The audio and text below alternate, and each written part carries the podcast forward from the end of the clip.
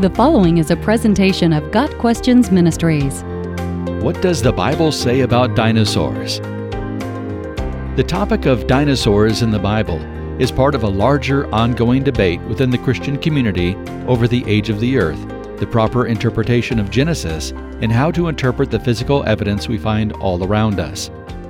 Those who believe in an older age for the earth tend to agree that the Bible does not mention dinosaurs because, according to the old earth paradigm, dinosaurs died out millions of years before the first man ever walked the earth, so the men who wrote the Bible could not have seen living dinosaurs.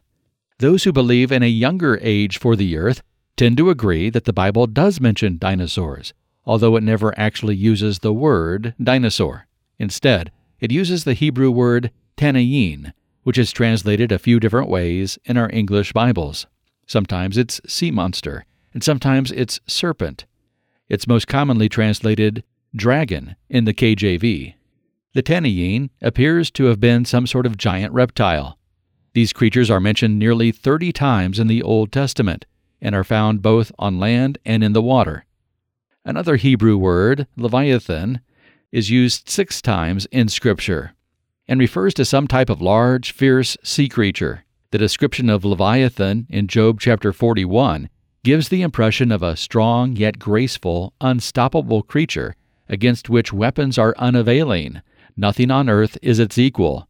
Job 41, verse 33.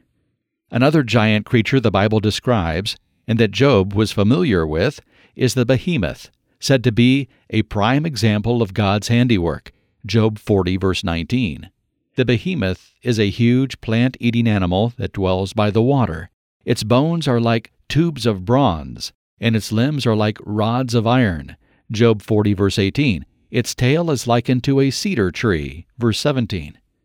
Some have tried to identify the behemoth as an elephant or a hippopotamus. Others point out that elephants and hippopotamuses have very thin tails, nothing comparable to a cedar tree. Dinosaurs like the Brachiosaurus, Apatosaurus, and Saltasaurus, on the other hand, had huge tails that could easily be compared to a cedar tree.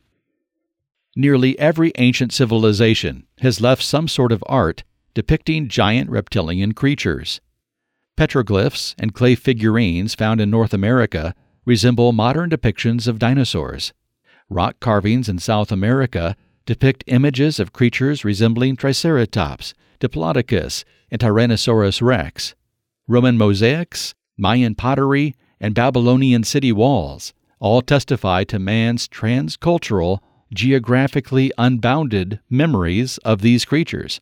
13th century explorer Marco Polo wrote of seeing huge serpents in China, which he described quote, At the forepart near the head, they have two short legs, each with three claws, as well as eyes larger than a loaf and very glaring.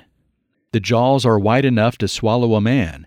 The teeth are large and sharp, and their whole appearance is so formidable that neither man nor any kind of animal can approach them without terror.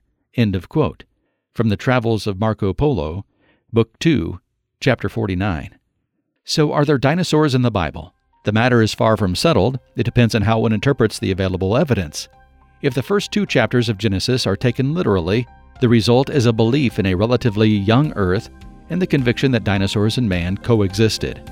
If dinosaurs and human beings coexisted, what happened to the dinosaurs? The Bible does not discuss the issue, but dinosaurs likely died out sometime after the flood due to a combination of dramatic environmental shifts and being relentlessly hunted to extinction. Got Questions Ministry seeks to glorify the Lord Jesus Christ by providing biblical answers to today's questions. Online at GotQuestions.org.